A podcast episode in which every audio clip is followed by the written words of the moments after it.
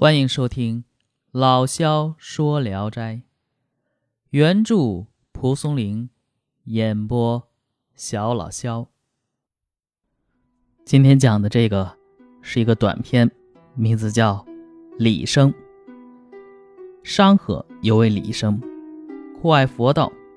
村外一里多的地方有一座寺庙，李生在那里修建了三间精舍，在里面打坐修行。有些游方化缘的和尚道士来了，常在此住宿。李生经常和他们交谈，供给他们饭食，从不厌烦。有一天，大雪纷飞，天气严寒，有个老和尚挑着行李借宿，烟谈玄妙。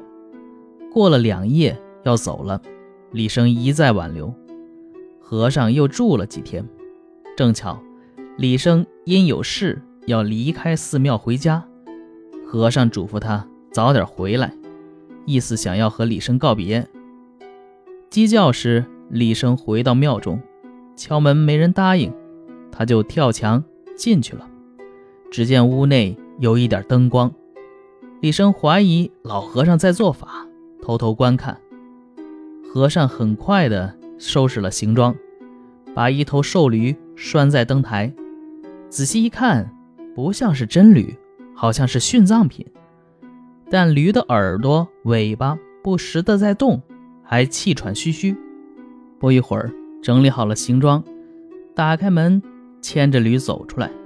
李生偷偷的跟在后面。门外边有个大水池，和尚把驴拴在池边的树上，脱光衣服跳入池中，把全身都洗了一遍。穿好衣服，又把驴拉到池内，也洗了一番。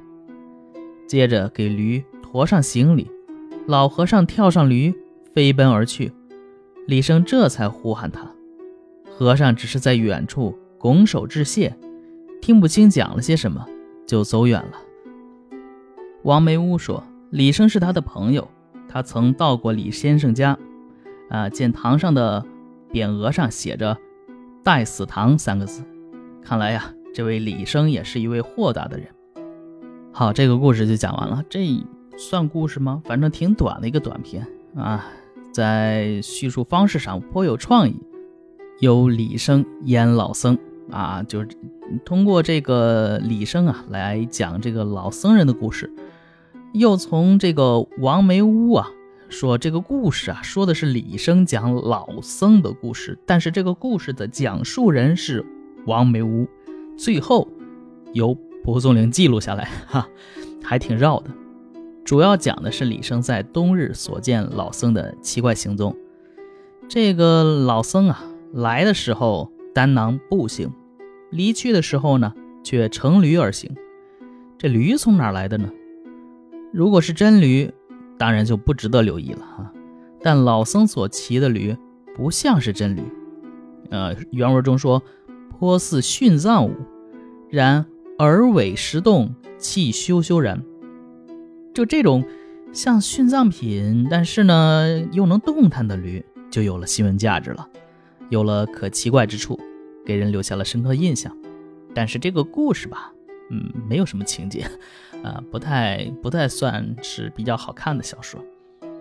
好，呃，这一篇啊太短，再有一个短篇，因为最近短篇比较多嘛。呃，这个短篇呢，名字叫《蒋太史》，说翰林的修撰蒋超，记得自己前世啊是峨眉山的和尚，多次梦见到故居的庵前啊这潭边洗脚。啊，这也嗯，洗脚这也是个爱好。蒋超特别爱读佛经，一意归附天台宗。虽然早就进入翰林院为官了，还常常有出家的念头。请假回江南，到达秦友，不想再回家了。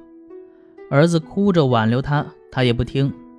于是到了四川，住在了成都金沙寺，住了很久，又来到了峨眉山。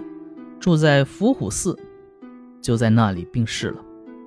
去世前呢，曾写过一篇寄语：“萧然元鹤自来亲，老衲无端堕夜尘。望向霍汤求必热，那从大海去翻身。功名傀儡场中物，妻子骷髅队里人。只有君亲无报答，声声长字助能人。嗯，这个故事就讲完了。这也不是什么故事啊，因为都特别短的啊。呃，这个为什么会记在这个《聊斋志异》里呢？那这个蒋太史啊，是当时的名人。呃，所谓的事迹啊，常累见他书。由于蒋太史和王渔阳曾同为宦右人，也就是都当过官有书信的来往，故王玉阳阅读到蒲松龄此文时所写的评语字数啊，远较这个其他的篇要多。呃，称蒋，金坛人，金坛原名金沙，其字又名虎臣，蒋虎臣啊。卒于峨眉伏虎寺，名皆巧合一起。于壬子典事署中，蒋在峨眉，寄于书云：“身是峨眉老僧，故万里归谷于此。”寻话去，余有晚诗曰：“西风三十载，久病一千关。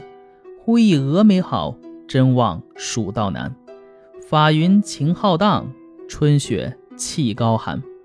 万里堪埋骨，天成白玉关。该用书中语也。啊，这个这个评语啊，补充了蒲松龄的记叙。